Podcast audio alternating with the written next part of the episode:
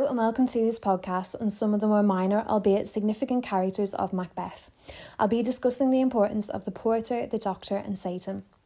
Hopefully, this will help us to understand a little bit more about why Shakespeare would include these characters in one of his most famous tragedies.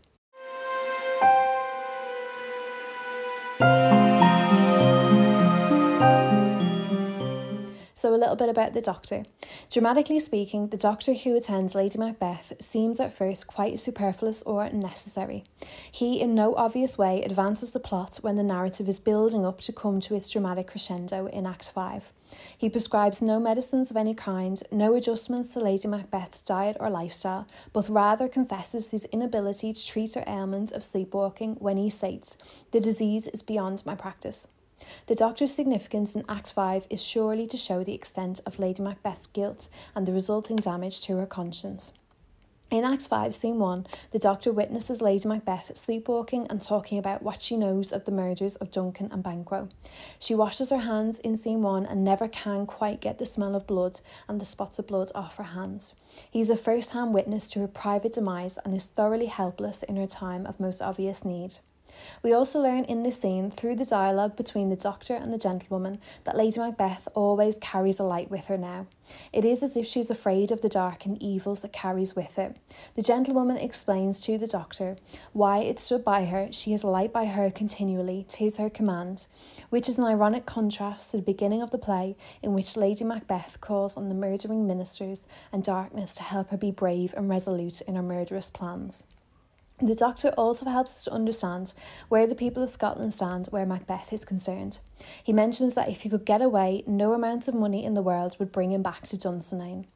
In an aside, a private speech in Act 5, Scene 3, the Doctor reveals, Were I from Dunsinane away and clear, profit again should hardly draw me here. The Doctor's thoughts are echoed in Act 5, Scenes 4 and 7, when we hear from Malcolm and Siward that warriors from Macbeth's army have abandoned him and are switching sides to fight with Malcolm's armies.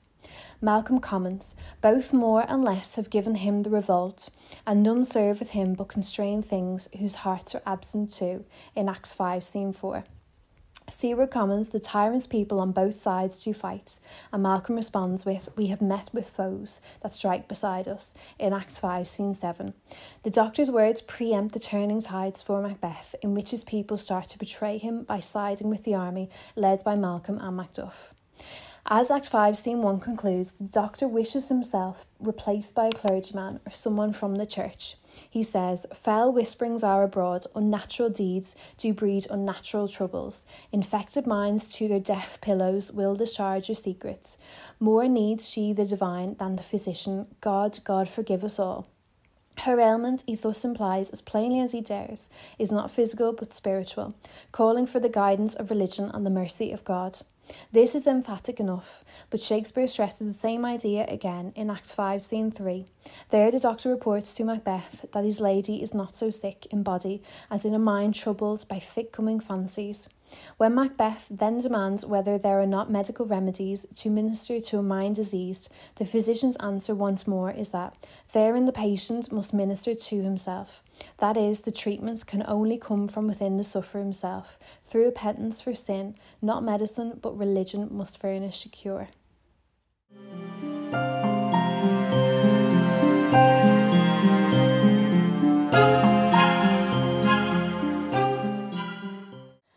Little bit about the porter. The significance of the porter within Macbeth is twofold. Primarily, the porter functions as comic relief by lessening the tension in the audience following the murder of King Duncan. The porter also functions thematically by indicating that the gates to Macbeth's home are synonymous or reminiscent of the gates of hell. Shakespeare's tragedies generally contain comic scenes and characters to provide light relief for the audience. Macbeth, Shakespeare's shortest play, and one of his darkest, is very little comedy and only one purely comic character, the porter.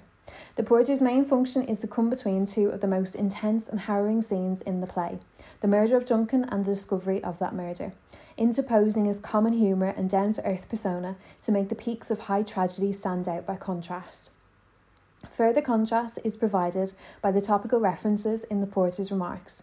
The interpretation of these is a matter for dispute. But the number of references to equivocation, which is the use of ambiguous or vague language to hide the truth, for instance, seems very pointed. Faith hears an equivocator that could swear in both the scales against either scale, who committed treason enough for God's sake, yet could not equivocate to heaven, O come in, equivocator. This appears to be a reference to the Jesuits, who were in considerable danger in Protestant England at the beginning of the 17th century, and who were taught to equivocate as a way of avoiding questions without actually lying, in such works as Henry Garnet's Treatise of Equivocation, 1598. Garnet followed his own advice and equivocated when questioned about the gunpowder plot in 1606, whereupon he was executed. Some critics have claimed that these comments are a direct reference to Garnet's execution and entrance to hell and date the play accordingly. Despite these contrasts, the porter also provides some continuity of subject matter by likening Macbeth's castle to hell, varying the topical references and vulgar descriptions of drunkenness and its effects with more fantastical supernatural material.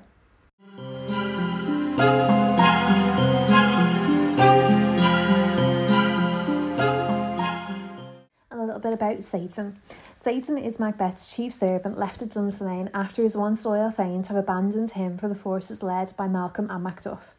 After a very frightened servant delivers news that the English army is approaching Dunsinane, cloaked behind their camouflage of branches and boughs taken from Birnam Wood, Macbeth angrily sends him away and calls out, Seyton, I am sick at heart. When I behold Seyton, I say, in Act 5, Scene 3.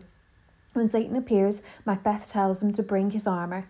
Macbeth also orders Seyton to send out more horses, scour the country round, hang those that talk of fear in Act 5, Scene 3. Thus it appears that Seyton is a combination of butler, military officer, and also an emotional supporter for Macbeth in these troubling times. As the forces under Malcolm and Macduff approach Dunsinane, Macbeth makes a speech about how safe he will be behind the castle walls. The speech is interrupted by a terrible noise. Macbeth asks what the noise is, and Seyton answers, It is the cry of women, my good lord, in Acts 5, Scene 5. Seyton's only other line in the scene is his devastating revelation that Lady Macbeth has taken her own life, leaving Macbeth a truly solitary figure when he states, The Queen, my lord, is dead, in Acts 5, Scene 5. Ironically, the once powerful Macbeth is left entirely alone at the end of the play with only the support of the minor character of Seyton, which perhaps illustrates his complete fall from grace.